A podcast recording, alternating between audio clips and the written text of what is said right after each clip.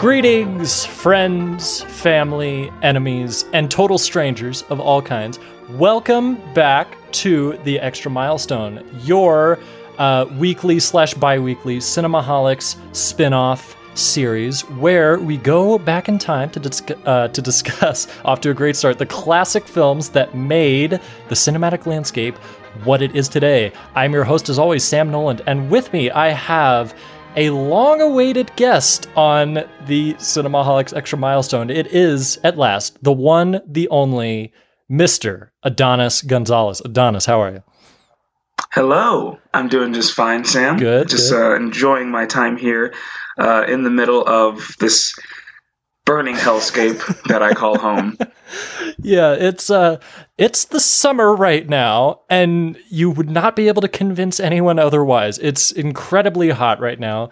Uh honest, I'm I'm a summer child myself. I don't know about you, but it's my favorite season by far. So it's a small price to pay for Oh, I love I love the summer. I love everything that comes with it, you know, going to the lake, uh, the lake, cream, the one lake that you have in your vicinity that hasn't evaporated from the heat.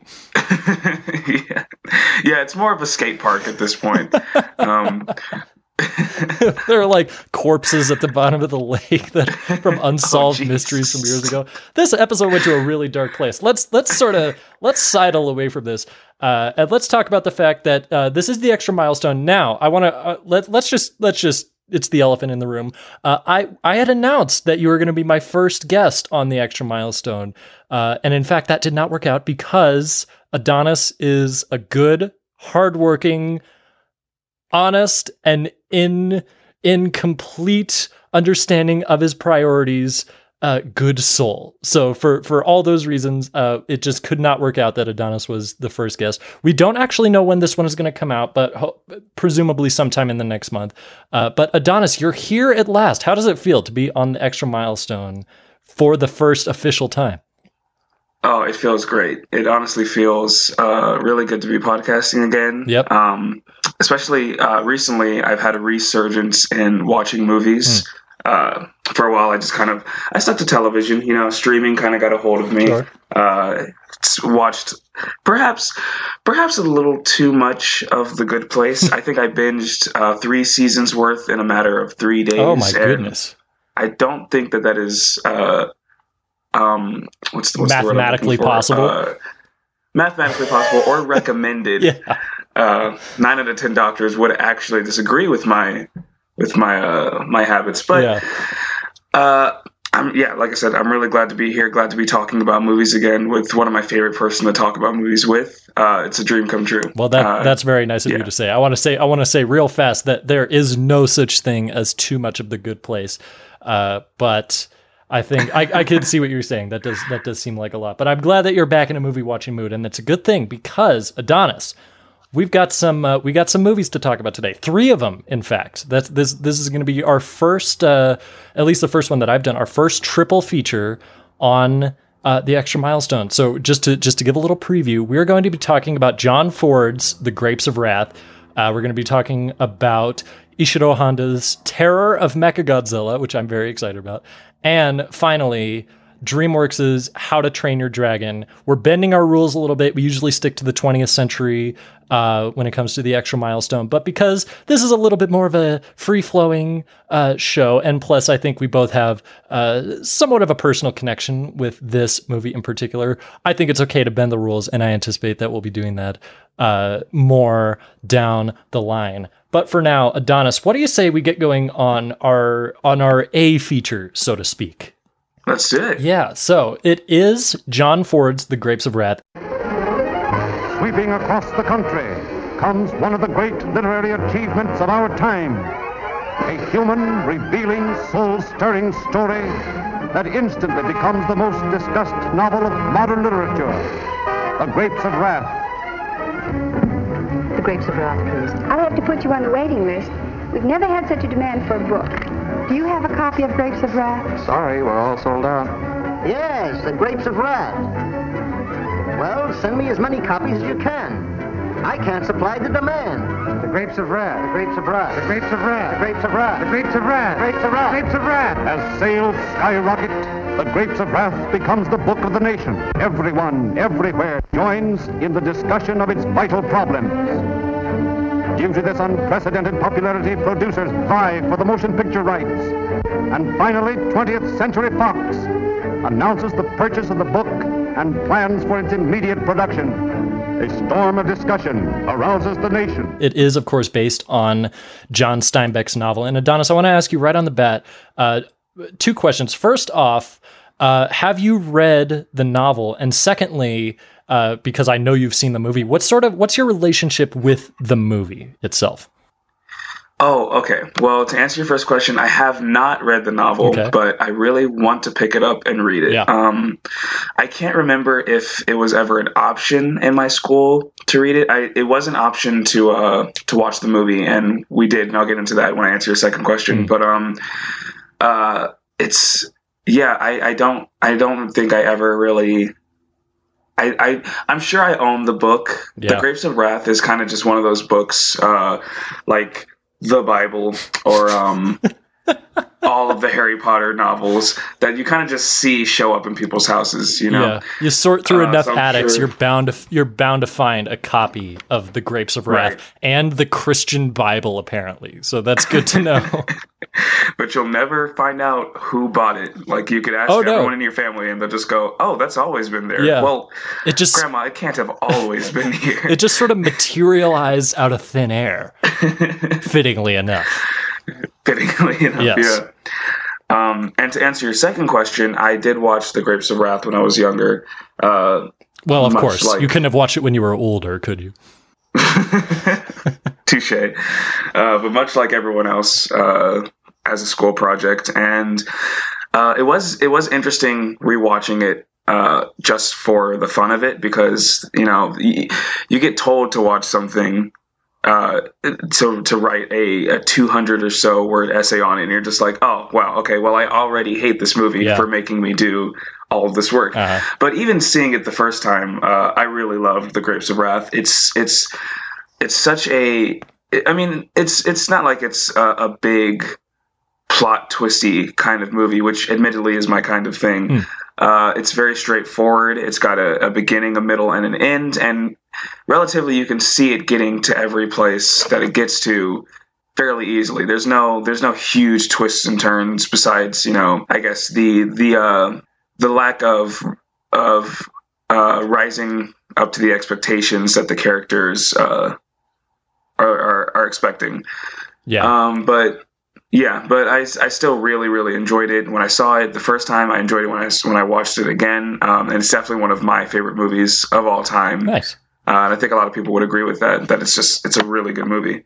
That's great to hear. Yeah, I want to talk a little bit about that, but first, uh, just to just to clarify, um, something that has actually uh, come up uh, on previous episodes of the Extra Milestone. Uh, we are going to be a little loosey goosey with spoilers, but I think with these three movies uh, in particular, they're not really twist based. I think it's fair to say that the the Grapes of Wrath is kind of one of those movies where like. I- I think it's fair to say you could hear the whole plot and still like not really understand how the story plays out. You know what I'm saying? Like it's not a movie that is based on the incidents taking place within. But of course, by all means, if you'd rather uh, have seen it beforehand, uh, we are going to be talking about all these movies somewhat at length. So uh, keep that in mind as we continue. Uh, secondly, yeah, The Grapes of Wrath is interesting because it's one of uh, it, it was released in 1940, I should say. Uh, March of 1940 uh, is when it premiered wide, uh, and that is uh, the celebration that we're doing for this month. All these movies are March releases. Um, but it doesn't really come up that often on like best of the 40s list. You know what I'm saying? Like there's sort of the holy trinity of Citizen Kane, uh, Casablanca, and It's a Wonderful Life, which admittedly all phenomenal movies. I want to make no Right. like no reservations about any of that. Uh, but a lot of the times it stops there. But now part of that is just because it's like, you know, it's older and doesn't get as many eyeballs on it. Um, but also it's kind of an unassuming movie when you think about it. Like it's not it doesn't have some great big huge like innovation. There's no particularly notable like quotes or anything from it. Uh great it was it was nominated for several Oscars and indeed won a couple of them. Um but it just doesn't come up as often, which I think is a damn shame because I'm in full agreement. This is a utterly fantastic movie. I first saw it in the summer of 2017, so 3 years ago now and I watched it like not more than a couple days after having a very dramatic dental appointment uh, in which I got all four of my wisdom teeth removed.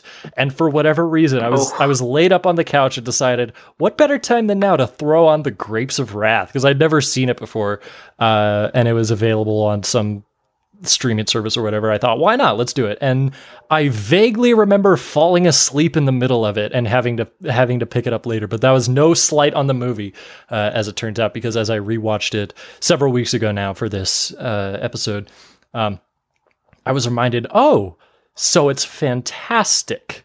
I'd forgotten about that. Uh, and to clear it up, I have I read the novel a long time ago. I want to say freshman year of high school. So I I remember very little, but I do remember liking it very much. It's it's it's the rare um we, we all have a few of them. It's the rare like school project book or movie that actually made an impression as being like artistically awesome. Uh, I remember specifically, I saw 12 Angry Men in a government class one time and thought, oh, this wow. is going to be just the most tedious nonsense ever. And lo and behold, it's actually one of the greatest movies of all time. So that worked out nicely, wouldn't you say? Uh, and yeah, the Grapes of Wrath was very much the same. We did not actually watch the movie, which was unusual. That was that was always sort of the reward, wasn't it? Like we read the book and then for like as a reward for getting through the book, which is kind of which is kind of condescending, come to think of it. Uh, but you, would get to watch the movie in class. That was always that was always something to look forward to. Uh, and yeah, right. rewatching it, I was a just sort of really taken by the storytelling. It's it's John Ford really has has a knack with. Uh, creating a world in which like like the like the characters within it, the main characters at least, really you really get wrapped up into them because they're so uh, they're so heavily fixated on and they're so meaningfully explored. Each and every one of them uh, or well not necessarily every one of them but the ones that matter they're really given a lot of dimension which is impressive considering just how often john ford worked. He would crank out like two to three movies a year. I believe, I don't have the exact number in front of me, but John Ford, by the time he died, had directed somewhere in the ballpark of 125 movies.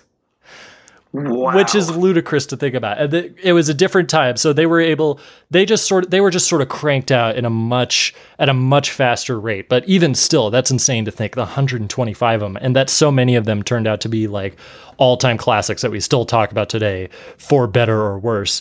Uh, that's very impressive. Um, so I think that is that's part of the reason I was so taken by it and and loved it so much more the second time. But also, I was really taken by how appropriate it feels to watch now in the midst of the year 2020.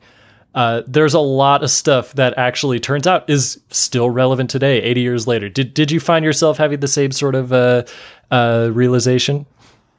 Oh yeah, absolutely. I mean, it, it, yeah, it's an 80 year movie, but there's still a lot of uh, relevancy within the plot. Yeah. Yeah, and speaking of the plot, I, I say uh, let's let's just lay sort of the basic groundwork. So the so the Grapes of Wrath is set in uh, the Great Depression, right in the middle of it. Um, and the first thing that happens is we see Tom Joad, played by the great Henry Fonda, uh, mm-hmm. arrives uh, like is just released from prison, and is trying to find his way home, is hitchhiking through the Oklahoma wilderness, and it's uh, we we find out very quickly that he had no contact with his family while in prison. And right off the bat, I'm thinking, my goodness, Im- imagine Adonis, put yourself at that place. You go to prison for what I'm sure was some uh, some false accusation, but you go there. You're there for four years, and uh, you come back out like like like say you went to prison in summer of 2016 and you're released now and you go around and you see like where is everyone? Like the, it's crazy. Is what is everyone inside or something? Yes. yes, they are. Like can you You imagine. Just just emerging from from from 4 years in prison to see the world has completely changed even more so than 4 years would do under normal circumstances. I would honestly be very, very shocked, I think, uh, to say the least, uh, if I were to just come out and see the world. Yeah, especially given today. Yeah. Uh-huh. Um, I can only imagine what was going on through his head. He must have been, I mean, just the mental whiplash that that man went through Yeah. uh, coming home. I could not imagine it. Yeah. And he plays it off very well. He he hitches a ride with a truck driver. He says, "I'm going a few miles over yonder" or something like that and says uh eventually it comes up like, "So, you're going to ask if I was in jail, aren't you?" As a matter of fact, I was. I don't know why I'm affecting Jack Nicholson for this, but I'm going to keep going with it. so, you're wondering if I was in jail, were you? Well, I was. And you want to know what for? And I love the way Henry Fonda delivers this this very specific line. It was for homicide. Homicide. yeah. Like it's just it's little little uh, speech affectations like that uh, are are just just one little piece of the fun puzzle that is this movie. Uh, fun might Oh, not yeah. be the right word, but it, you know what I'm saying. Like the the tapestry of the grapes of wrath. That's just one extra little little uh, little uh, square of fabric added to the quilt of the grapes of wrath that I dearly love. and so eventually uh, makes his way to where at least at the very least where home was uh, runs into like a disgraced priest along the way who just sort of lost the faith. And it's it's at this point when it really dawns on him that there's been like something something happened something real bad happened. Uh, and of course it's the great depression of course. It was it's it's sort of uh, of course we, neither of us were alive at the time but it's really insane how fast things went from such affluence to just a really like it the naming is so perfect to just a great depression this nationwide uh, recession that the en- entire country went to and of course that was very relatable through 2020 eyes uh, eventually goes back home finds it abandoned um, and uh, and I was sort of confused on this. Somehow just locates his family. Like they move somewhere else. He just sort of finds them. I forget if they explain that or not. Uh, but regardless, he gets there and uh, finds out like, yeah, this, uh, you know, it, it's the Dust Bowl. The farmers are being sort of pushed out of their land very forcefully. We see in a flashback sequence just a farmhouse just get literally bulldozed by this dicky guy who just decides to show up and say, "Hey, it's part of the job. We're bulldozing farmhouses. What are you gonna do?" Um, and of course, that is what happened. Was because um, the uh, the the land was just not producing enough crops, and uh, to the point where farmers weren't really needed as much. And so rather than figure out some sort of, you know, logical way of going about that, they just sort of evicted them forcefully all from their land. And so begins the journey of the Grapes of Wrath, in which the Joads, this this huge family, like you know, multiple uh, generations, lots of kids, they all pack up their stuff on this car. Which, in looking into like the uh, uh, details of the filming and stuff, that car was not meant for like huge excursions across the country, and to the point where uh, you're you're looking at shots of this car just driving across the countryside, and it's like just hanging on by a thread. You could tell it's any at any second it could just crumble into scrap metal. And every time they stop, there's like steam billowing out of the front of the car, and you're afraid that it's just going to burst into flames. And there's one part where they pull off the shoulder of the road, and the car almost tips over. and it's really terrifying to watch. And apparently, that actually that was not supposed to happen. So the the screams of terror that you hear are genuine in that scene. Um, Oh man. but they make their way across the country because what they have is they have like this little flyer that they've gotten a hold of somehow that says we're in need of workers in California or however they say it uh, to to be doing this manual labor and they say listen it's the only lead we have so we might as well go out there now Adonis at this point I want to know so so they're making their way across California what is like what are, what are what are your thoughts at this point? Like is it is it looking like maybe it's gonna work out okay? I might just be uh, a tad bit pessimistic, maybe. Um, but at this point, I was going, okay, so I can only expect the worst from here on out. Yeah. Because you see, I mean, you see a movie like this based off the Great Depression, and you see that they're they're kind of reaching their goal, uh, which is to get to California. And you're looking at the runtime of the movie and just the the general the, the general uh, air that the movie is presenting itself uh, with, and you, you just can't expect things to go too great. It's kind of like I don't want to like sidetrack too much, but it's it's sort of the opposite of how I felt when I watched Uncut Gems because Okay. that movie didn't give uh, mild spoil actually mild um huge spoilers uh, if you haven't seen Uncut Gems, Sure. but there is a part very close to the end of the movie, pretty much the end of the movie, where things look like they're finally looking up Yeah. uh, for a character, and in just two seconds flat, Oh goodness. Things- Like a nanosecond. It takes all of it takes all of one frame for everything to go from the highest of just- highs to the lowest of lows. Yeah, and that really that surprised me because I, I was like, okay, what we have five minutes left. Things are looking up. Things are fine. And Yeah. the directors of that movie just went, oh no, sorry, uh, things aren't gonna go the way you think they are. Yeah. Um, so perhaps, and maybe it's because I saw that movie. Uh, I watched it just a little before seeing Grapes of Wrath, but my mind just went immediately to I expect nothing but horrible things for this family. If they're if they're dreaming Oh, even a little bit, I, I expect nightmares to to manifest. This is So why that's, that's where mine was. This is why we have Adonis Gonzalez on the podcast. Never in a million years would I expect a comparison between Uncut Gems and The Grapes of Wrath. to be clear, these movies are very different tonally, but I think Oh, it's extremely different. I think it's I think it's an interesting comparison because yeah, it's um the thing with that movie is that for so much of it, it's just this panic attack. Like at every moment when things might go right, they actually go wrong. Um, and uh, Uncut Gems, or Uncut Gems, uh, The Grapes of Wrath is not necessarily the opposite, but there is there's never a definitive moment when like all hope is lost. You know what I'm saying? Like even when Right, things right. uh, sort of take a turn for for worse. Not the worst, but worse. Uh, Right. There's always a little bit of silver lining, like, well, you know, we could do this instead. There's always this option, um, which is especially weird considering that relatives die along the way. Like, so, like they just sort of die of natural causes. They lose both of their grandparents in the time it takes to drive from Oklahoma to California right.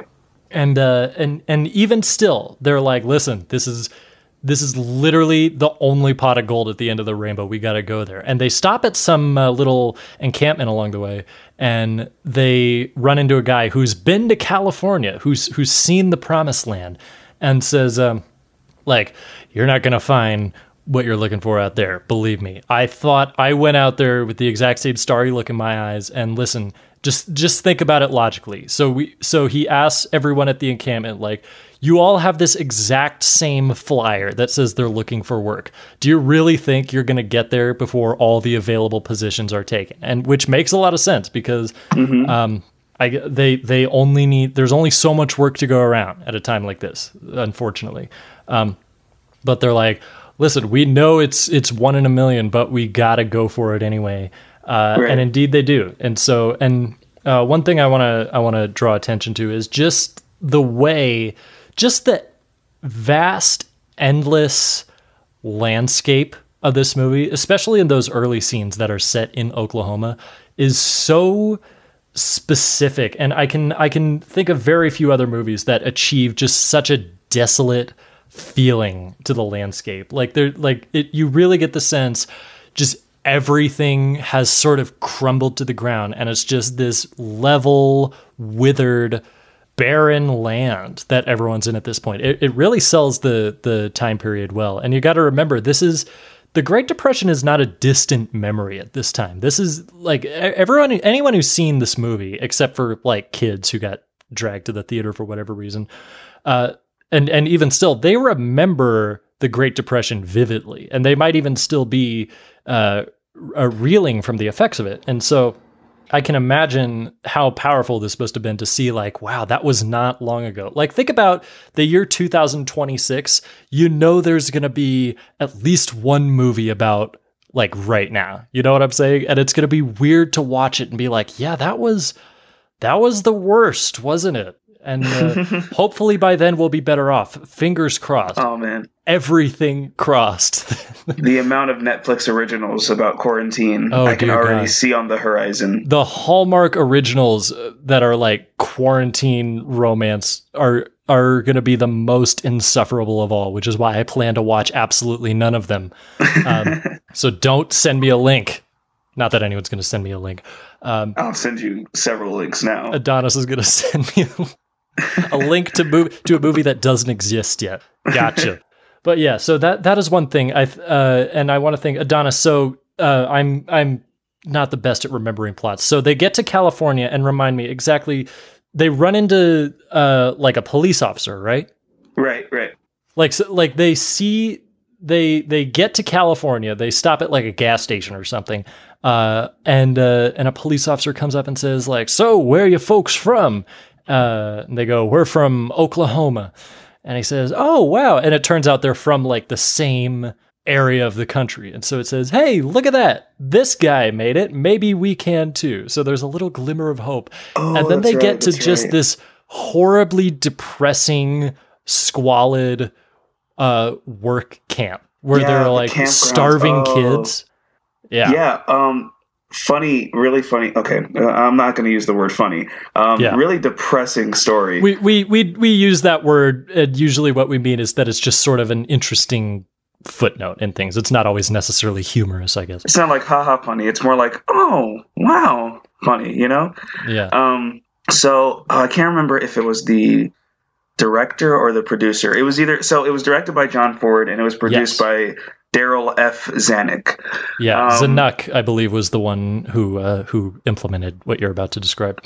Yeah, I think it was. Um, so Zanuck sent uh, uh, not spy, well spies. Um, I was making gonna say sound spies. way, way cooler than it actually was. But he sent people to uh, very similar uh, immigrant or, or migrant campgrounds yeah. uh, just to see what it was like on there, you know. Uh, and if you've seen The Grapes of Wrath, then you know that these in the movie these these campgrounds are just very depressing to look at, uh, and it definitely strips you of any glimmer of hope you might have had in the previous scene.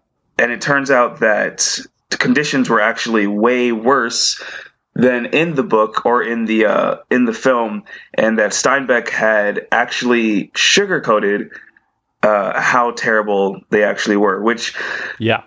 is uh, again, if you've seen the movie, is just is crazy to think about because I I, I felt pretty depressed seeing it uh, in the movie, so I can only imagine how bad it was in real life. Um, but Yeah. yeah, I, I definitely remember that scene, and I remember the campgrounds, and that's that to me is when the movie starts getting uh.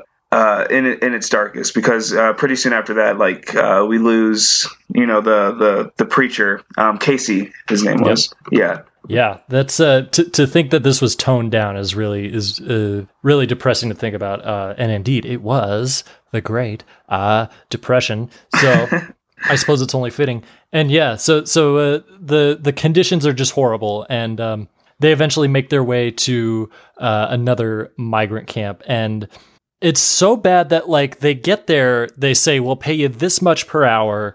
Uh, and they're like, all right, we'll take what we can get, whatever works. They go into this little shanty that's got like just a, just a giant cobweb disguised as a house is basically what it is. like that's that's what they have to live in. And then uh, and then like moments later, another family shows up of maybe not quite the same size, but at least uh, pretty close to the same size. Another family shows up and they're offered a smaller amount, and they're like, "We cannot make a living off of that. What are you talking about?" And so just to think that it was that tenuous, the the uh, the ability of anyone to to make a living at any given at any given time or place is um, really sells the idea well. And uh, it's at this point where I start to get this weird uh, undercurrent from the movie. And Adonis, I'm curious if you thought the same thing. So the plot is about how this family cannot find success out in I guess does, Oklahoma counts as the Midwest, right? Yeah, yeah, I'd say so. Yeah, the, the, the, but regardless, the middle of the country, they can't find success out there, and the only place they can think to go is well, let's go to California to find success. Did it start to come off as like a weird show business metaphor to you? Oh, ab- like hundred percent. Yeah, absolutely. Especially, um, I mean, you got to look at the time the movie came out, 1940s. That was um, arguably that was like the big boom for Hollywood, right? Like it was around that time where it was Yeah. it was really becoming a household name. Yeah, Uh, and I think it definitely was a metaphor for for escaping your reality and going to like the glossy, magical world of Hollywood and getting there and realizing, oh, this isn't this isn't exactly what I thought it was going to be. Definitely um, not advertised yeah. correctly, you know. Yeah, you won't see this. You won't see like a migrant camp on like a stamp of California or anything. It's, it's not what they're. It's not what they're going to advertise. They're going to advertise like the hills and the beaches and all the all the beautiful nature and stuff. Um, but really, the the honest, harsh truth, uh, harsh truth of it all is that it's there's there's just so much so many people there that it's it's really and, and they're not going away. They're the number's always getting bigger. It's just getting thinner and thinner, the available amount of work. And I don't mean to get really pessimistic or anything, but I do think that is at least, if not like a really super conscious uh like subtext of this movie, I think it's at least there. And I think it's it's fascinating that it's uh something to be found in this story, which is ostensibly very much sort of fixated on one family.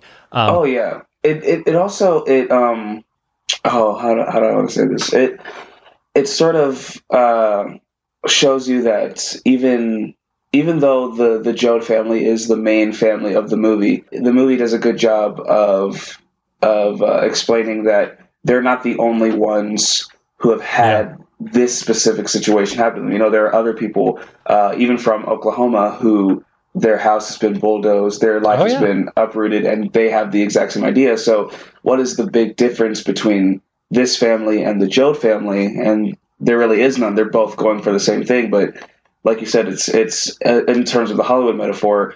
Uh, space out there is just getting thinner and thinner and thinner. So even though we are following this family, it doesn't necessarily mean that things are going to turn out right for them.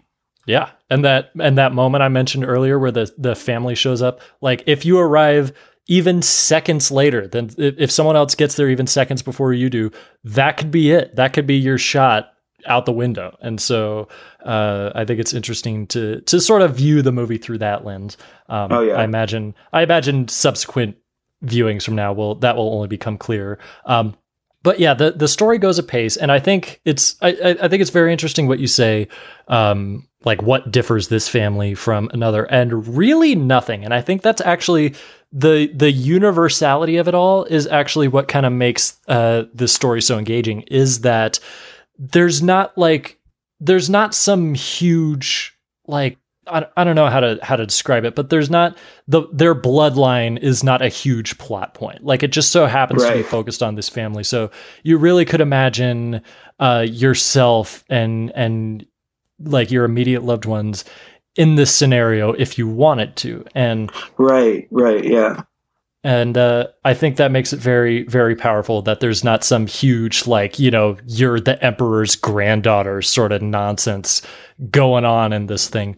Um, Right. It's not like it's it, it, it would be a lot it would be a very different movie if if uh if Tom say knew somebody in California like Yeah. oh I know this guy who can definitely get us like cuz then it's he's got a he's got an advantage over any other character in this movie right but they're Yeah. just they're just a normal family from Oklahoma trying to make it big like everyone else so I think it definitely helps uh in terms of like relata- relatability That is Yeah. a word I'm actually not sure anymore It is. I assure you.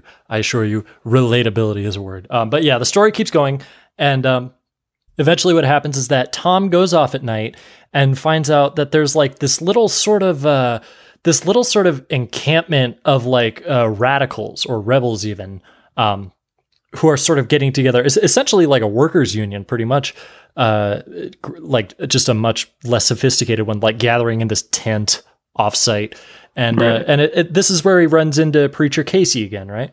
right yeah Yeah, and they say like, "All right, listen, we're gonna we we gotta we gotta figure out how to how to get a better situation for us because this is this is it might be working for one of us but it's not working for all of us and uh, that's when uh, that that's when the cops show up right and sort of disrupt everything and say like hey you trying to trying to build a better life for yourself knock that off Knock that. How dare you? Cut it yeah out. which i'm gonna i'm gonna say right now another th- another reason that makes that makes it all that all the more relevant is just how how evil the police force is shown to be that's something that i think we can we can all connect to nowadays wouldn't you say Oh yeah, absolutely. It's uh, it's yeah, it's it's very shocking how relevant it is, um, and a lot of it's. Uh, I mean, the, the the big underlying theme for me for the movie is uh, you know a call for social justice and a call for uh, reform. You know, and so yeah it's it's crazy to think that 80 years later you can still watch this movie and go, oh wow, yeah, I've seen this situation before last like last Yeah. week, and it's like I, i'm seeing this right now it's crazy isn't it yeah. Yeah, I think that's I think that's definitely very notable. It certainly invites viewing nowadays. So once again, by all means, if you haven't seen this, uh, literally no better time than now. There's a lot of fitting stuff, and I think that's one of the reasons why it makes it all the more powerful when. And we're skipping over stuff, but that we're just sort of generally going over the movie. Uh, they they eventually they leave this horrible migrant camp. They say, "Listen, we we cannot make this work anymore," and they happen upon basically heaven. I was so I was so relieved when they find this other camp that just that just through sheer uh good-heartedness and uh the will to to treat everyone well, they arrive at just this little this little rest stop. That's really fantastic. And the guy there is really nice. And there's Oh, this yeah. uh there's this very amusing shot where uh, these these two kids of the family they can't be more than like seven or eight years old. They go into like a little bathhouse and they see what's that shiny looking white thing over there, and they go over and it's a toilet and they flush it and they're scared and they run away. They have never they've never experienced running water before, and which is uh, of course accurate to the time. It wasn't that it was around that time when that kind of thing was invented, and surely a little farm family from Oklahoma, they would not uh, they would not have access to the luxury of indoor plumbing or anything. Um, Right. But yeah, that so that happens, and they're not going to stay there. Like it's not they're not going to live there or anything. But just to know that there are places where, at least for a little while, everything is fine. That is, I, I think that really adds a lot to the movie, especially given the trajectory of misery that we've been on this far. Oh yeah, I agree. Yeah. Oh gosh. So so so we're sort of winding down a little bit. For, before we before we talk about the ending, Adonis, I want to say, is there any other uh, are there any other things that we sort of uh, skipped over along the way that you wanted to touch on briefly? Um, well, no, I think we really nailed it. I mean, I think we hit it. Uh, yeah, I mean, like I said, I might have been a little bit pessimistic going into some parts of this movie, uh, but I do think that the uh, the the notion that that Henry Fonda went to jail for homicide was a little hard for me to to get into at first, especially that gleaming smile he's got. Um, Yeah. I just wanted to mention that it was it was it's like uh, casting. I don't know. It's it's like casting. Uh, who's who's It's like, some casting really- Tom Hanks as Jack the Ripper or something. Yes, yes. Okay, that's yes, that's a very good. Yeah, like putting Tom Hanks in any role that isn't just the sweetest role you've ever seen. Yeah. Uh, it's it's very difficult, but um, yeah, I think it's a very relevant movie. Um, I definitely think everyone should watch it. It's it's weird how uh, how praised it is, yet not praised at the same time. Like you'll you'll mention it, and people go, "Oh yeah, that's a really good movie," but if you Yeah. like, it's hardly ever mentioned, which is it's it's one of life's greatest mysteries to me, at least. Hmm. How how ignored this movie is, yet how popular and relevant it is at the same time. Yeah. Yeah. Everyone who's seen it loved it. I, I've not yet met a person who has seen this movie and just thought nothing of it. So that, I think it's certainly, uh, that speaks a lot for it. I believe, if memory serves, uh, and I might be, this might have changed since, uh, I believe it has a 100% rating on Rotten Tomatoes. So that's, that's not easy to get. Only a handful of I would movies not like that. it. Oh yeah. Um, and it also, again, it was nominated for several Oscars. It's made it onto multiple um, AFI, uh, American Film Institute lists that they've constructed over the years. Um, that is nothing to uh, nothing to bat an eye at, so to speak. right. Um, but yeah, to sort of get to to sort of get to the ultimate conclusion of this movie is uh, they leave this uh, this this hedonistic uh, uh, camp that they stop at, and again, they're just trying to find work wherever they can. Um, and Henry Fonda decides, you know, I like I I need to I can't just do nothing.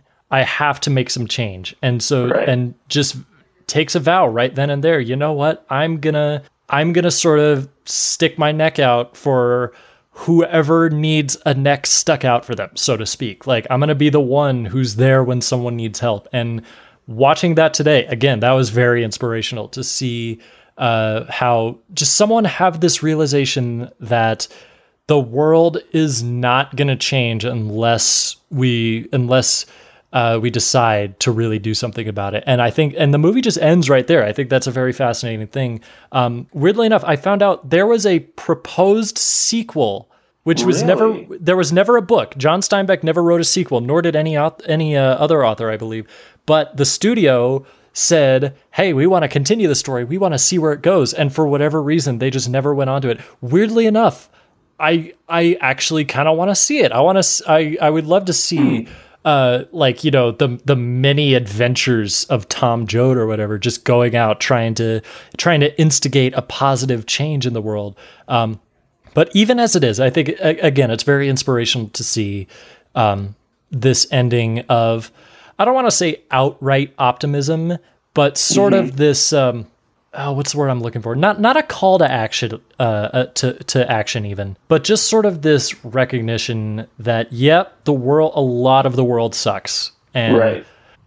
like it, it- again not everyone can do something about it uh, and that's that's uh, something that uh, a lot of people just have to deal with but the ones who can uh, if they can that's something very noble and so i think again it's very inspirational and, and it's just one of the many incredibly powerful things in this movie that i was blown away with by on, on this second viewing and i know you're very much in the same boat uh, Adonis, Oh, did you have what, what was what was your reaction to that ending? Just basically the same the same thing as mine. Um, yeah, I definitely saw it as a uh, uh, a very inspirational thing. A, uh, a a yeah, a recognition that things can a, recognition that things are bad, but that maybe things can get a little better if we if we make a stand, if we make a difference, you know. Uh, and I think that was the best thing to do for Tom Joad's character to sort of have him. I, not exactly a full 180, but just to sort of give him some some purpose and direction. Yeah. And I don't know if I would want a sequel. I think it would be interesting. the raspberries of wrath or something. Just it would just Right, go through the entire the entire the spectrum. Right. Yeah.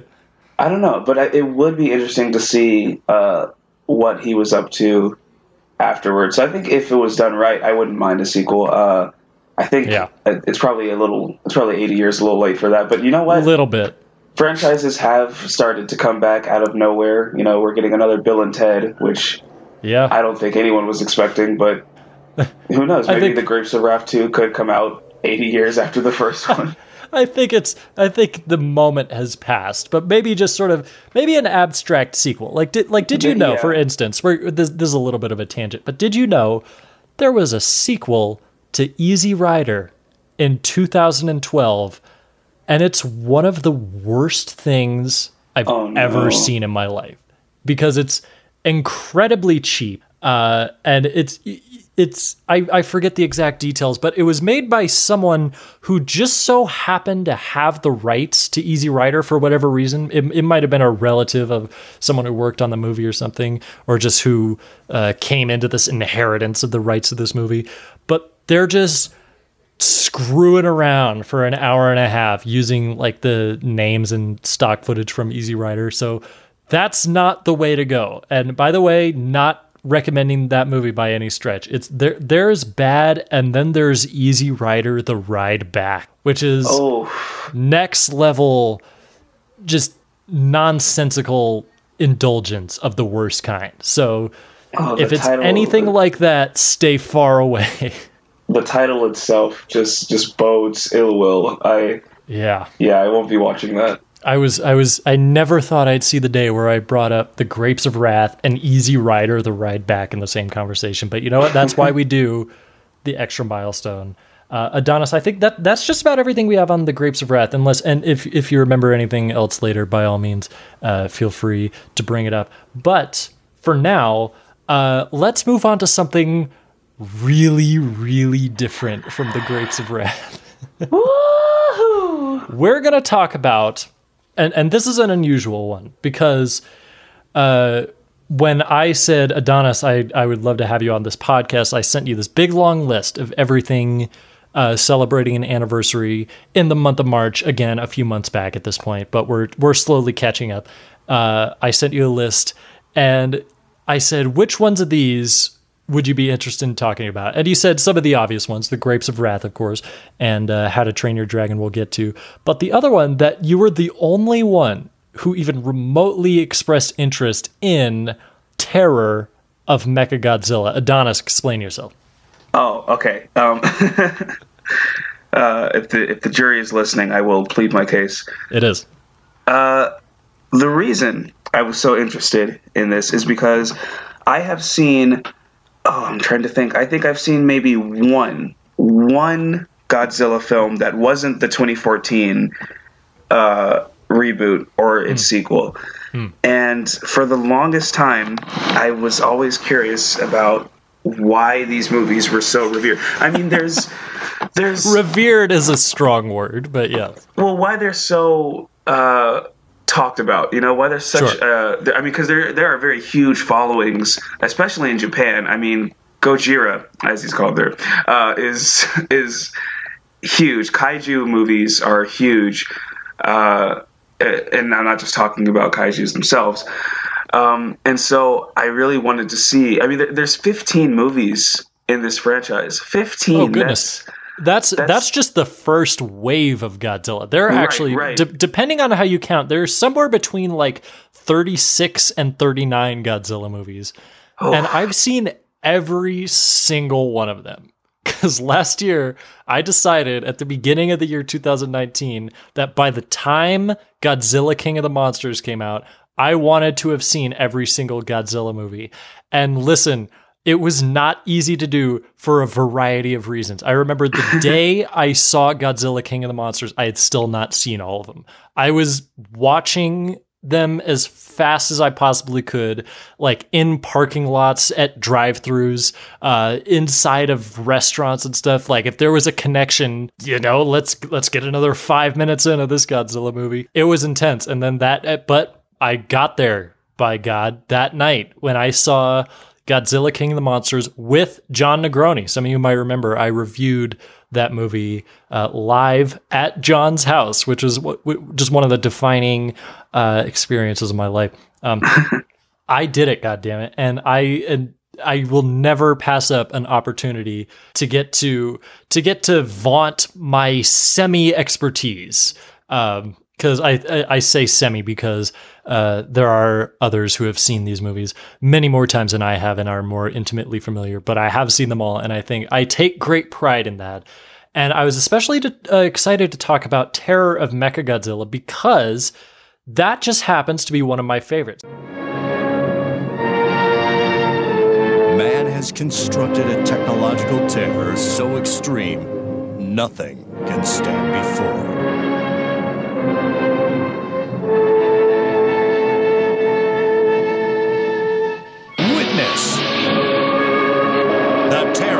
Terror of Mechagodzilla.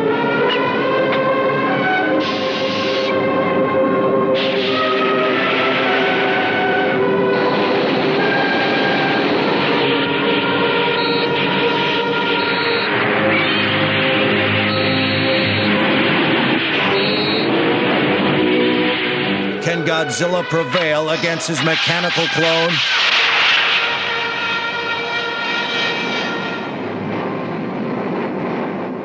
Now, Adonis, real fast before I move on any further, you watched Terror of Mechagodzilla, having only seen one other non-American Godzilla movie. What did what did you make of this movie? Tell tell the listeners. Well, first off, I was not expecting there to be um, existing plot. Uh, my my uh, interpretation, not, that's not the word. Uh, my thoughts on the the Godzilla movies, what I thought they were were um, 30 to, to 40 random Godzilla. It, it seemed like monster of the week, but in movie form. I thought maybe you know Godzilla's just gonna fight somebody and then that's it. Yeah. Um, I was not expecting this to be a direct sequel to a previous Mecha Godzilla. Yes. Uh, but I, I caught on pretty quick. You know, Mecha Yeah. Godzilla attacked the town. Godzilla stopped him. Still iffy on on whether or not Godzilla's the bad guy because I kind of feel like I feel like he's just minding his business, right? and it just kind of seems like the humans are always like poking and prodding, and then they go and make uh, a robotic version of him. yeah. Uh, I was not I was not expecting there to be an alien subplot. Um, there was a lot I was not expecting in this movie, and that I think that's why I enjoyed it so much. Is that it just blew my uh, my expectations out of the water. Um, yes. I was Very expecting fitting. to just see two hours of uh, corny but admittedly fun to watch fighting. And the movie started off like that. You know, it starts with uh, a bit of a recap, I'm assuming, Yeah. of Godzilla fighting Mecha Godzilla, and Godzilla just absolutely. Oh, I uh, the new new Godzilla is terrifying, right? I love new Godzilla, the American Godzilla. I mean, uh, I Yeah. love uh, how he looks. I love the audio quality. I love his his blue laser breath. But old Godzilla is just on another level. He he has he he gets into a fighting stance and like he has this this hype roar that he gets into that I can only imagine is just for himself. It's him going, "All right, you can do this, G." Um, I imagine Godzilla calls himself G. Yes. Uh, and oh, sorry, I just completely lost my train of thought. It's okay. The- as it as the the makers of these Godzilla movies tend to do as well sometimes. You are forgiven. yeah, but um, yeah, that's that was my uh, experience going into this movie. I went, okay, you know, it's exactly what I was expecting it to be, and then immediately just just went as left field as you could possibly go. And I I was really invested in it. I was invested in the human characters, the aliens, Yeah. uh, even Godzilla himself. It's it now it's nowhere near a perfect movie, but it's a very very interesting subgenre of film that I had never seen before, and so I definitely want to go back and watch the rest of them uh, if they're anything like this because it's it's it's it's very different. Everything you've just that you just said is utterly fascinating to me. It, it, I think it, it's occurring to me now that this must be one of the weirdest ones to start on because actually, to answer your question, Terror of Mechagodzilla is not like other Godzilla movies. So, Adonis, if I may, uh, I want to I want to talk a little bit about the history of Godzilla because when else am I going to get to do that? So it was the the first movie Gojira was a very serious, very somber movie. It was, of course, uh, sort of a sort of a a reaction to yes, the nuclear bomb, but also just sort of the notion of nuclear warfare in the first place. Um, and as a result, it's a very, very downtrodden movie. Uh, the original, I should say, and also happens to be really fantastic. And to and to this day, I still believe that the 1954 original, directed as well by Ishiro Honda, uh, is still the greatest of all Godzilla movies. And then the very next year, Godzilla Raids Again came out. Now, uh, now I'm not going to necessarily give away what ha- what happens at the end of the first Godzilla movie, but this is what I will say. The Godzilla that shows up in Godzilla Raids Again is not the same monster that we see in the original. Uh, I, I, if memory serves, the costume is somewhat different, and it's just it's just a completely other uh, member of the same species, and it's that second member of the species that we follow for the next 14 movies. Uh, now, the interesting thing that happens is that in that second movie, Godzilla Raids Again, Godzilla is still the villain. Uh, in in that one, he fights a dinosaur called Anguirus, which is like this big sort of dinosaur, kind of ankylosaurus kind of thing, and they're both the villains. Like it's what it's it's like Alien versus Predator. Whoever wins, we lose. Like they want both of them to die, pretty much. Um, right. because they're both these huge forces of nature, like threatening uh, all of human civilization as we know it. So that movie happened, and it was a weird departure because it was a lot campier than the first one. It was in the first one, it was just Godzilla. There was no second monster to face off against, and in the second one, when they introduced a second one, it became more like a fight movie and less of a of of a real comment on anything. It's almost in a really cynical way you could look at it on just sort of a just sort of one of those cash in sequels made really quickly after the original, uh, just after something hits a sudden uh, a surge in popularity. And indeed, it's uh, it was from a different director. Ishiro Honda did not direct Godzilla Raids Again, and so it's it's easy to see how that may very well be the case. And then interesting thing is that Godzilla did not have another movie for seven years. It wasn't until a random resurgence in the popularity of King Kong in Japan that Godzilla got a third movie. If it weren't for King Kong, we may never have had a Godzilla franchise. It might have just sort of died on the vine right there. Um, but the G- King Kong, for whatever reason, just got really popular in the early '60s, and they thought, "Hey, let's face King Kong off against Godzilla." Uh, and indeed, King Kong wins, which is which always baffles everyone that King Kong wins in that original mo- uh, movie, considering that it's a Japanese movie and that the American monster uh, wins the fight at the end, which is absolute nonsense, by the way, because the way that King Kong wins is that they have a fight underwater. They both like tumble off a cliff, wrestling each other. They go underwater, and then only King Kong comes back up and swims away. Like, as if it wasn't stupid enough that Godzilla doesn't win that fight immediately.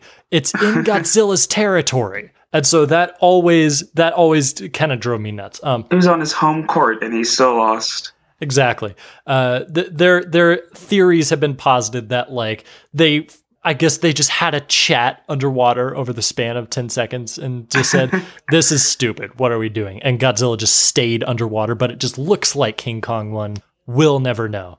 But regardless, yeah, yeah, and that one and uh, and uh, King Kong versus Godzilla. That was the first one in color, and so it actually any any real sense of uh, of like seriousness or somberness or anything was all but gone away. Um, and so and I think and and there is still like drama in it. Like I actually uh, for all the just weird nonsense in it. I actually like King Kong versus Godzilla quite a bit because I think they really the build up in that movie is especially good.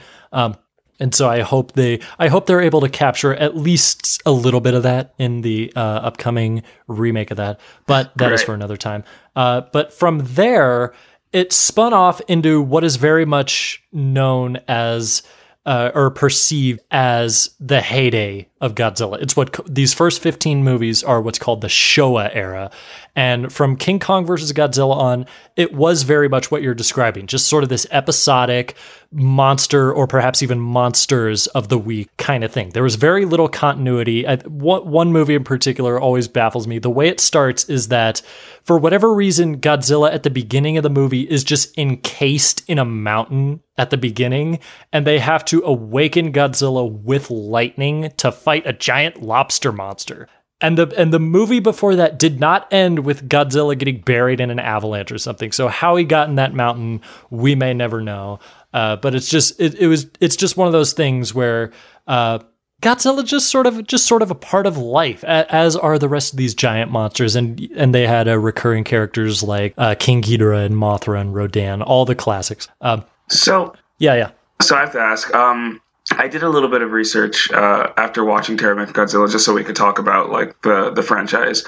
Um, did you ever watch uh, any of the other like kaiju movies? Because I I didn't know. My experience with Godzilla has just been seeing the new movie, seeing Terra Godzilla, and and seeing the uh, the um. Oh, was it Michael J. Fox? I think it was. Right, he was in that one. The uh, Michael the J. Fox. movie. You're talking about the American with Godzilla with Matthew Broderick in it. Matthew Broderick. Yes, thank you. Gosh, Um, that movie and I- sent shivers down my spine. It's terrible. look at all these fish.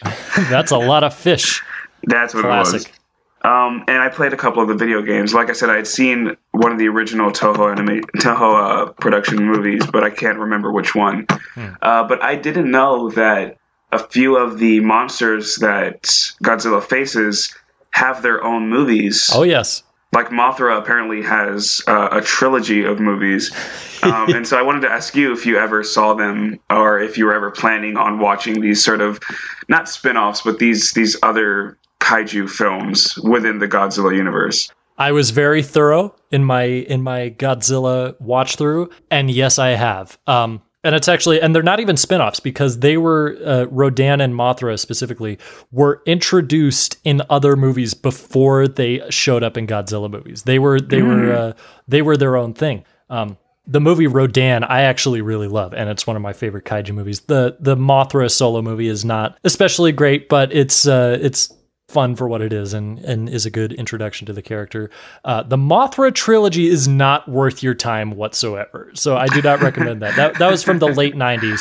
Um, and uh, yeah, that I, I found very little of you of uh, of worth there. It is it's made for kids, so it's very does just barely has an idea in its head, and it shows.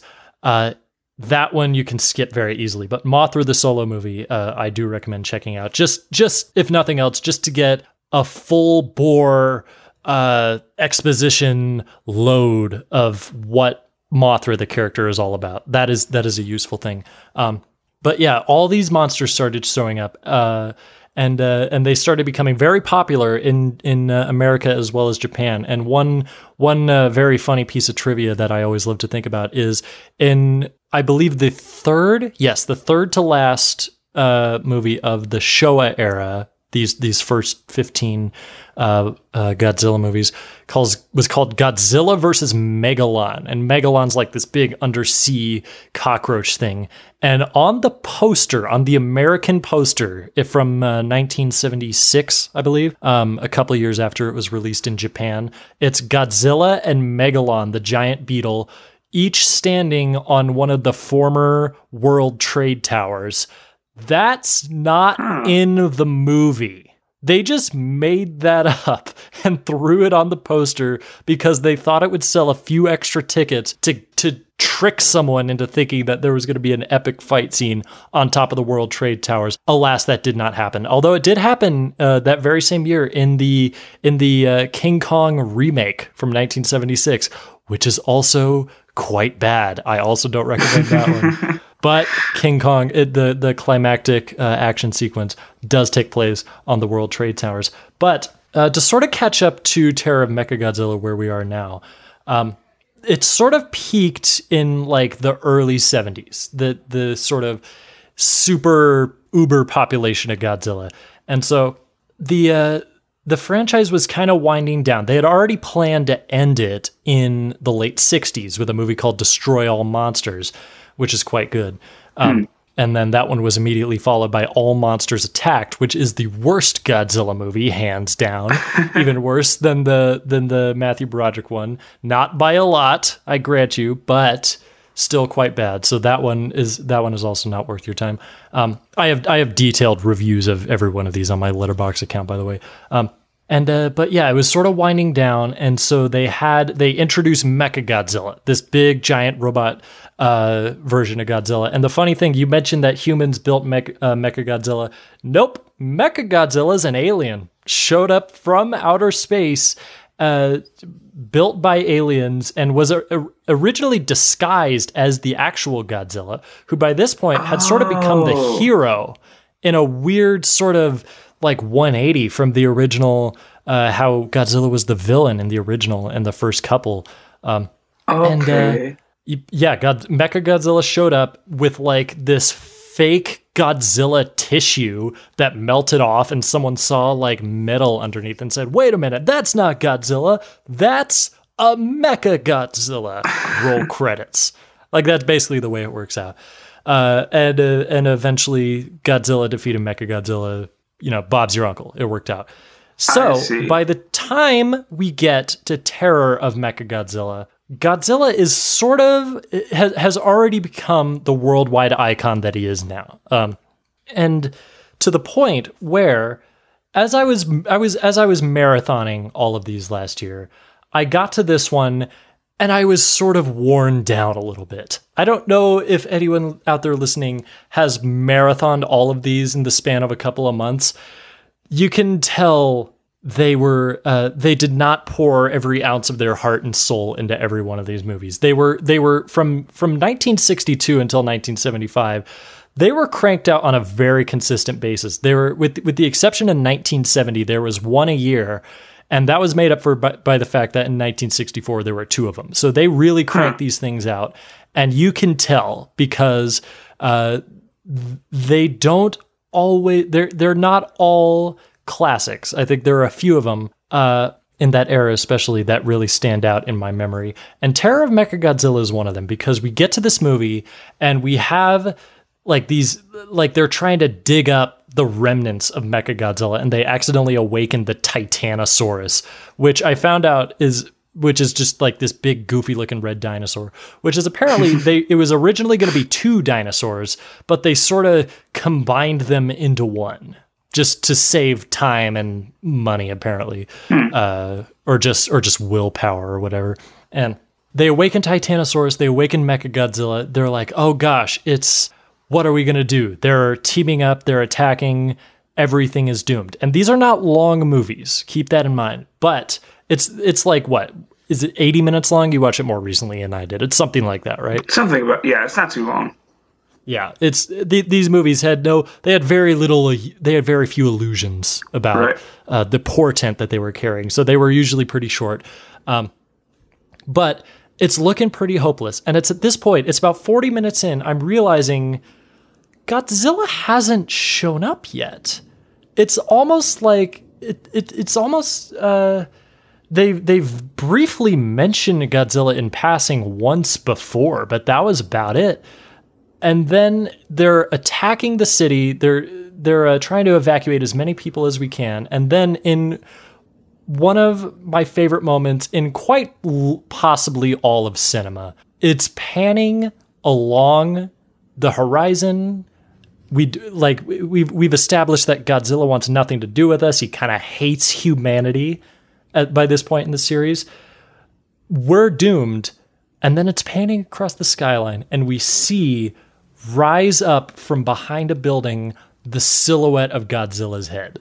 and I am not kidding when I tell you that when I first watched this last year in like April or whatever it was, I think I cried literal tears of joy when it cuts to the Titanosaurus just get blasted with this beam of fire and then it cuts back to the silhouette of Godzilla closes up on his face and they made the puppet glare like that's how much they cared they they wanted to show us that Godzilla is always here for us and will and will save the day even if it's at the last second. And then the Godzilla theme starts playing and it's just a photo finish from there. Like n- neither yeah. the Titanosaurus or the or Mechagodzilla have a chance. And what ensues is this is this cool fight that I remember very few details of but that just the high of that intro was all I really needed.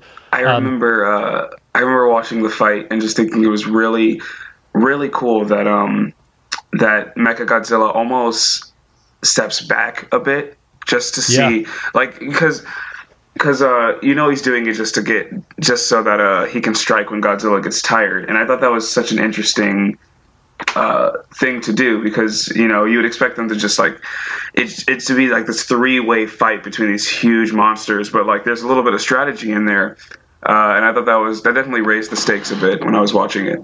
Yeah. Yeah, it's it's it's a huge fight where like, you know, the day is saved, but we're going to have to we, we got to punch some dinosaurs and some robots first. And so it all goes down and we're and meanwhile we're following these human characters that have uh th- th- they have a vague plot line. I couldn't I could not tell you what their deal is to save Oh, my life. yeah. Adonis, what is what is the deal with these human characters? Because as we all know, human characters not always the strength of a Godzilla movie. No, definitely not always. Um, they were interesting, but um, I really enjoyed the. Uh, so so, pretty much, there's this one character who works for this this team of scientists who, I believe, are trying to understand Godzilla or or, or capture him or something. Uh, And they're also worried that Mechagodzilla is going to return. Uh, all the while, um, one of their submarines is attacked by a Titanosaurus. Uh, Yes. So now there's an even bigger problem to worry about. Uh, Yeah. So they they um, they task this one scientist with uh, with investigating the research of this this science this older scientist who was ridiculed for his his theories on talking to animals or controlling animals, something like that. Uh, and he goes to the estate uh, and he asks the, this this scientist's daughter if he could speak to him, and she's like, "Oh, well, he passed away a few years ago," which we like, which we very soon after find out is a lie. Uh, and so there's this romantic subplot between the head scientist and the daughter of the older scientist who is also still Ah, alive yes. and The working romantic subplot. Yeah. Never far from a Godzilla movie. never. Um, and and the older scientist is working with the aliens, who I didn't realize were aliens at first because they don't look like aliens; they look like normal people. Yeah, that's Uh, the funny thing about Godzilla aliens, especially in these early movies. They're just humans in shiny silver suits. yes, in just shiny suits. Um, and and the aliens recreate Mechagodzilla, which I, I, I didn't catch until you mentioned. Uh, I thought that they were just here to to invade the Earth, and they saw Mechagodzilla, and they were like, "Oh, we could use that." But I guess yeah. they were the original creators of Mecha. I didn't realize he was an alien. Yes. Um, and they This also, is what awaits you if you dive into the Godzilla filmography, Adonis. I think I'm going to because, like I said, this is a very interesting and uh, unique movie experience for me. Um, yeah. And I think part of the reason why I love this one especially so much is because of how into it I had gotten this far. Like this is 14 movies plus all those other uh, you know, side movies, you know, Mothra and Rodan and a few others that are sort of tangentially connected. right. Uh, I got really into this world, and so to see it get sent off, especially like knowing that this was the last one of this uh, of this Showa era, of this first era, that is really sort of um, that's really classified more than anything by just the campy monsterness of it all. Right. Like other other eras have sort of gone out of their way to to distinguish themselves in other ways, like the Heisei era, which came directly after this. Um, or not directly, but was the was the second era of Godzilla.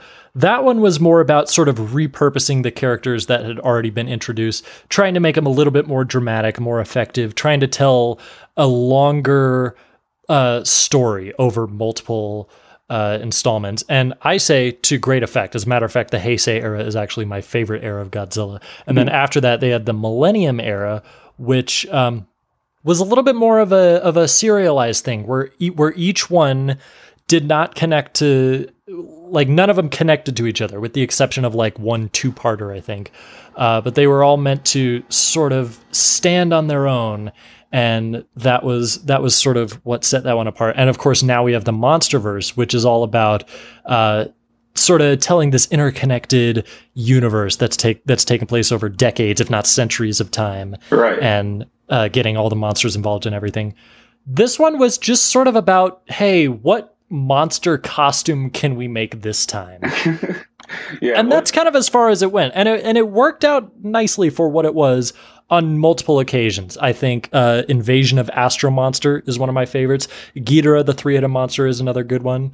Um, Destroy All Monsters is fine. I think. I think Son of Godzilla is terrible. I think All Monsters Attack is terrible. So it sort of it ran hot and cold this first era, but by the time you get to the end of it, if you watch them all in order like I do, and you just see that head pop up over the horizon, I cannot I cannot describe the joy I felt. And I showed that scene out of context to a few of my friends, and even they said they got chills. So like, whoa, this is this is some powerful stuff. And then Godzilla just defeats the monsters handily and then walks back into the ocean. It's this beautiful sunset and the credits roll. And it's like, yes, that is mother effing Godzilla in a nutshell right there. Like that, th- this is kind of where this vision of Godzilla as a badass, I feel like this is where it kind of comes from. You know what I'm saying? Right. Like this is, uh, this is where it all begins. To, t- so to, to hear that you had such a positive reaction, even without all the all the grandfathered in affection for it,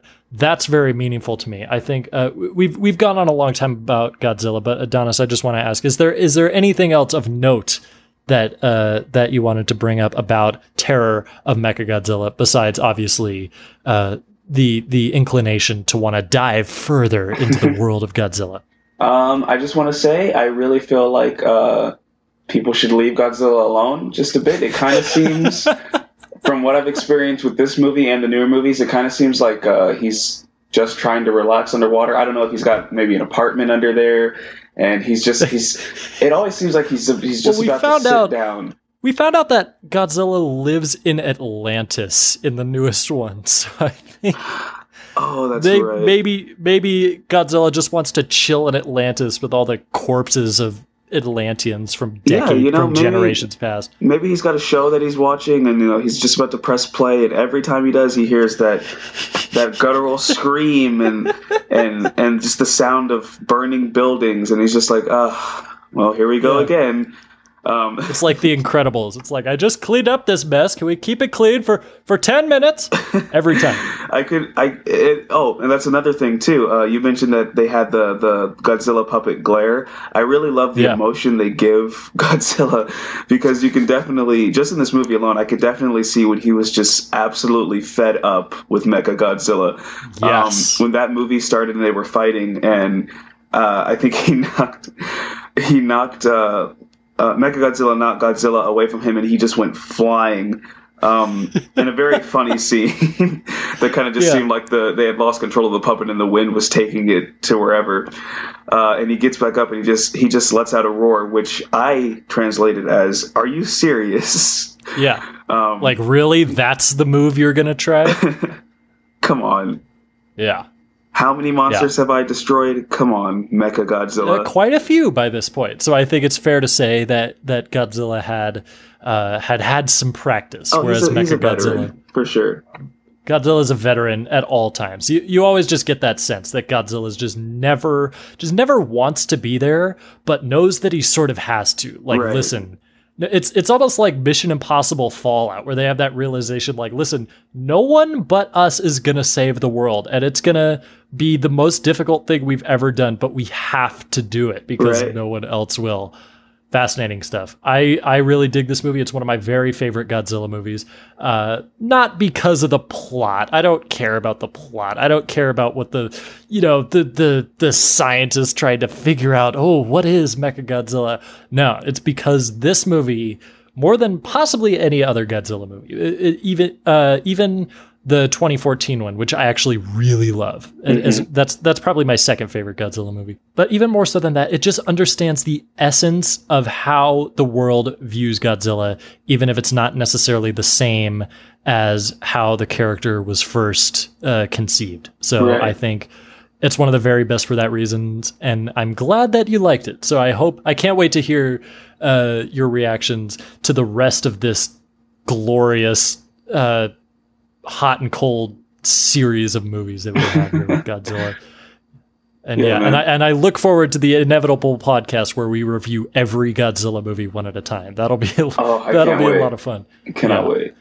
Yeah, but we we might actually do that. Who knows? But yeah, uh, Adonis, we have one more movie to talk about, and I suspect we won't be we won't spend nearly as much time on this one. Um, but it is worthwhile nonetheless. If you if you listen, you of course know that we are talking about.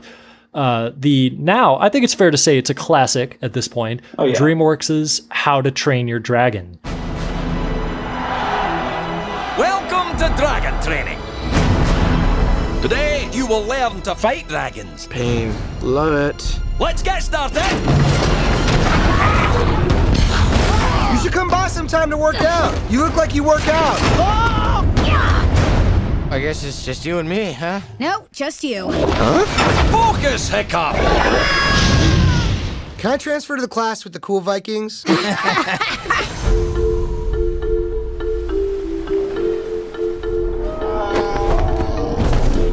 Whoa. Has anyone ever tried to train a dragon? No one's ever lived to tell the tale. It's okay. I'm not gonna hurt you. Let's see if this works. We're gonna take this nice and slow. Come on, buddy. Come on, buddy.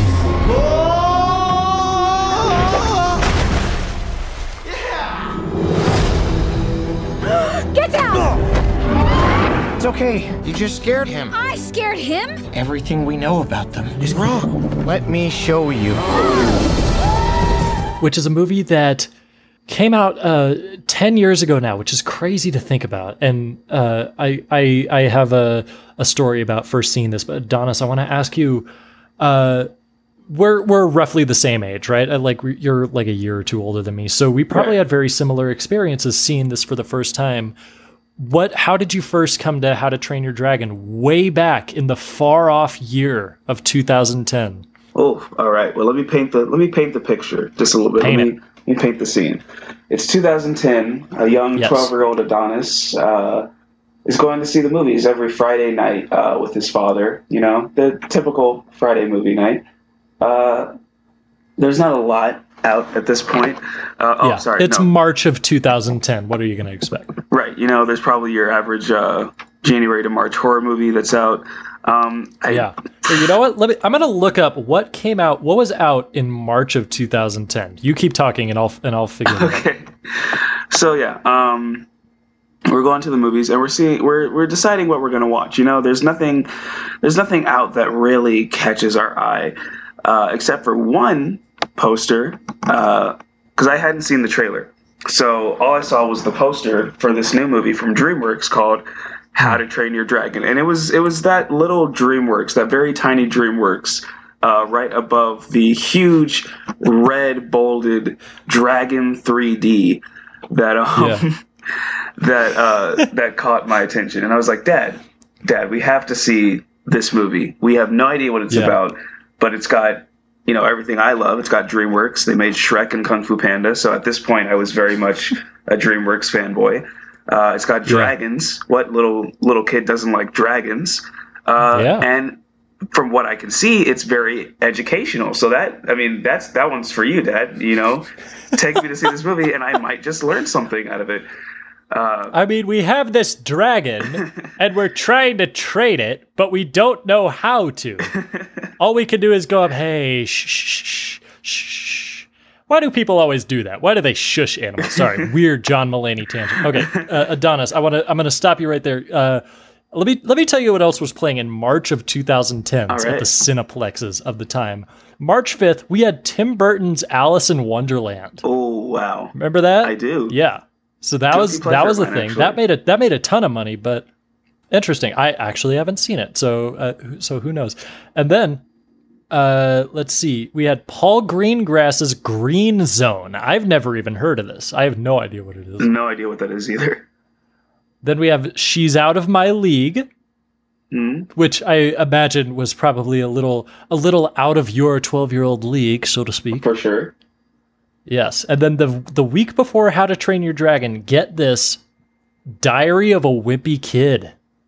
Oh, Remember that? I do. That those were the days, were they? to think those came out in the same month, just a week apart Yeah. from each other. Just a week apart, and the same day as How to Train Your Dragon, Hot Tub Time Machine came out. Again, I'm going to assume that was not the that was not in the uh, not the rotation, not the 12 year old Adonis rotation. That was, I'm not going to lie, that was probably the movie my dad was hoping to see. but unfortunately, uh, I can't imagine he, he would have, he would have allowed me to see it with him. Um, yeah, But so we saw How to Train Your Dragon in theaters uh, opening week, and to this day, it is not only my favorite DreamWorks movie, uh, one of my favorite animated movies of all time. Uh, It was it, it, it was unexpected. Um, it wasn't something I had ever experienced before uh, in an animated movie because it, it, it is an animated comedy, uh, animated family action adventure comedy, but it's very grounded in reality, and I think that's why it has lasted so long. Uh, at least, Yeah. at, at least in my opinion. Yeah.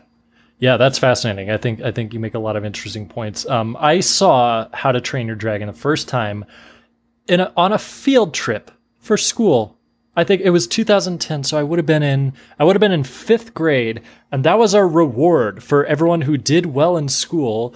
Is we'd walk down to the movie theater, which was which was a within walking distance of my elementary school and uh, just see whatever animated movie happened to be playing. And we were lucky enough to have the pleasure of getting to see How to Train Your Dragon. Now, weirdly enough, I do not actually, I don't remember reacting especially vitriolically when I first saw it. It wasn't until uh, last year, in fact, when How to Train Your Dragon: The Hidden World came out, and I had never seen the second one, and it had been almost a decade since I'd seen the first one. I decided to rewatch all three of them, or uh, rather, watch all three of them, and I was I I knew the legacy it had had, but I had just never gone back to see it with fresh eyes. And so going back to see it again, I was like, "Oh, so this is fantastic."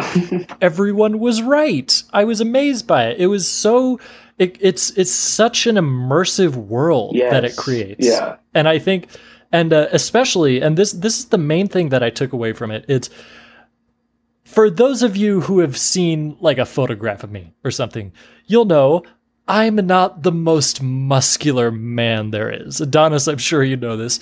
Uh, I'm I'm actually I'm actually rather rather lean and rather tall. I'm six foot five and uh, and uh, and do not have a whole lot of muscle or anything. But seeing that Hiccup, the main character in this movie, voiced by Jay Baruchel, uh, that's kind of the arc he goes on is that all these all these Viking youth are like really big and burly and strong, and his dad is voiced by Gerard Butler, which I can imagine would just be would just be the most intimidating thing ever to look like Hiccup and have a dad like that. um, which, by the way, it's it's always weirded me out that the the adult Vikings are Scottish and all the kids are American. Like it's just so strange. Oh, I never. The, it, Oh yeah. the inconsistency of the accent. You got Gerard Butler and Craig Ferguson voicing the two main adult characters, arguably the two most Scottish men on the planet.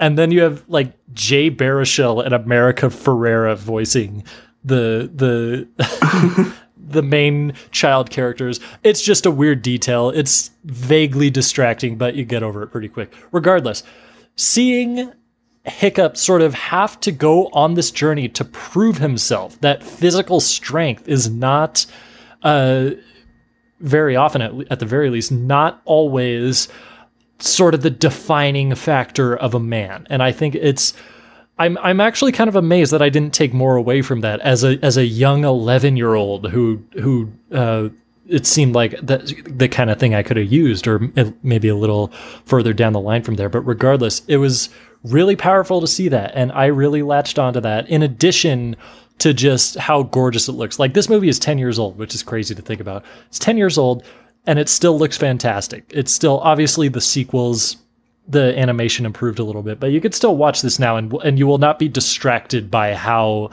aged the effects are. You know what Oh I'm saying? yeah, yeah. Yeah.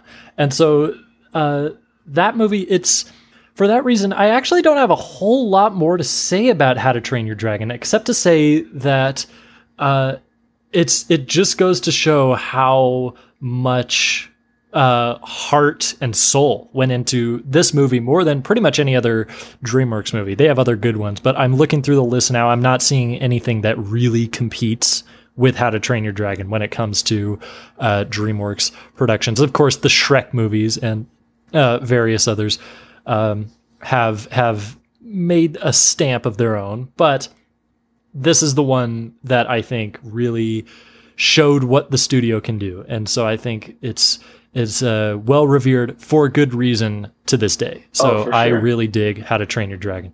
I agree. Um, I did want to. I wanted to lay a little trivia down that I that I learned about uh, revisiting this movie. Um, Yeah, so, firstly, it was directed by. Uh, oh God, I'm going to butcher butcher one of these names. Uh, well, directed by Chris Sanders and Dean DeBlois. DeBlois. yeah. Dean DeBlois or DeBlois, I think. DeBlois.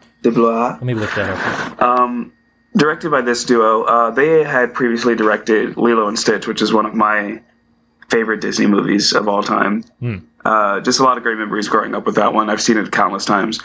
Um, and they actually, so How to Train Your Dragon is based off a book series. I've never read them, but um, they made a few. Uh, they took a few liberties making the movie. They made a few notable Yeah. changes. And one of the big changes is the relationship between the humans and the dragons. In the book, they're already at that point where dragons are sort of uh, companions to humans, kind of a uh, cowboy and horse type of relationship. Um, in the movie, though, it doesn't start off like that. In the movie, they're they're rivals, and there's this this war going on between dragons and Vikings, and Vikings uh, they they capture dragons and have them for like these arena matches and stuff. But there's it's not like a uh, it's not a mutual existence sort of thing just yet. Yeah, yeah. Uh, and they started it off like that because they wanted to they they really wanted to uh, to um, they wanted to show how powerful they wanted to make an impact with the uh, the story and they wanted to get to that point where the dragons and the humans work together and they wanted to show the journey. And they chose um, hiccup and uh, toothless and made changes to them. Like hiccup is significantly uh, I mean, even in the book, he's he's a very scrawny, weak character, but they really play that into the movie, uh, and they changed uh, Toothless entirely. Toothless in the book is a small dragon that's very salamander-like and actually fits on Hiccup's shoulders, and so he doesn't ride him because he's he's way too small. But they changed uh, Toothless to a Night Fury in the movie because they just felt that was the complete polar opposite of what they were trying to go for with Hiccup. And so they chose the weakest, uh, scrawniest character in the movie and paired him up with a, a, a dragon that could potentially end his life in like seconds if he It'd swallow him whole, right probably. yeah if he wanted to. And i always thought that was interesting like it was a very interesting uh, storytelling choice because it, it i mean it works. Like you definitely see the uh the contrasting main characters and it definitely plays into the story uh, of the first movie and the franchise as a whole. So yeah i just thought that was a very interesting uh, little director's note that i wanted to mention Yeah, that is interesting. I, I, I vaguely remember hearing about this source material that evidently is is more of a loose inspiration than like an actual basis for the story. right Um, but yeah, it is it is interesting how they sort of take that tack of we have not yet achieved harmony in nature with these creatures, sort of showing how it got there. And then what and then what I love about the sequels is that it's not just like, okay, we've we've made friends with the dragons and now something else happens the next day. Like it actually takes place kind of in real time, really. It was the the uh, the three How to Train Your Dragon movies. They were released over the span of the 2010s, and we see the characters age and sort of encounter new challenges that don't just seem like perfunctory. Oh, we're making something up because we got to make a sequel. Th- Right. These are actually things that would arise naturally if such a such a fantastical world were to exist. So I think the whole trilogy is really an accomplishment in that way. But it all started with the first one, and I think without the strong uh, basis, this world building that we have in the first one, um, and just the the real the the just the palpable passion, like it's just coming out of the screen with the the the, the first one especially. Um, it's uh, it, it, I, it, it's really clear that they made something really special. So I'm glad that we agree on that, and we know we know that most of uh, most of you listening out there have probably seen it, and most most likely love it as much as we do, if not more. Uh, so we won't go on too long about it, but I, I just I just do think it's fascinating that that movie is 10 years old now. Like how crazy is that to think that that was a decade ago? right I could still remember so vividly the nachos I got at the movie theater, and now here I am, a, a surly, decrepit, twenty-one-year-old man. decrepit yes, very very interesting choice of words I. Hey, I am nothing if not a proponent of colorful syntax. So, oh, oh gosh. Anyway, Adonis, I think that is just about everything we have um, for this for this episode of the Extra Milestone. I had a ton of fun talking about these movies with you. I hope that we get to that we get to do it again sometime. absolutely anytime man Yeah. So, uh, for uh, anyone who has been listening to this sort of uh, expansion of the extra milestone so far, thank you very much. Of course, again, we don't know when this is going to come out, so I don't actually uh, know what to tease for next week. But suffice it to say, it's going to be another exciting trip into the past, uh, perhaps multiple points in the past, and I look forward to each and every one of them. Again, thank you, Adonis, for joining me. I know it was sort of technologically difficult to pull this together, but we did it by God, and I'm I'm glad that we did. absolutely i agree man Yeah. So I think that is just about all we got. So we are going to sign off as we always do from the internet, Colorado. I'm Sam Noland. From the World Wide Web, Arizona, I'm Adonis Gonzalez. and we'll see you on the next milestone.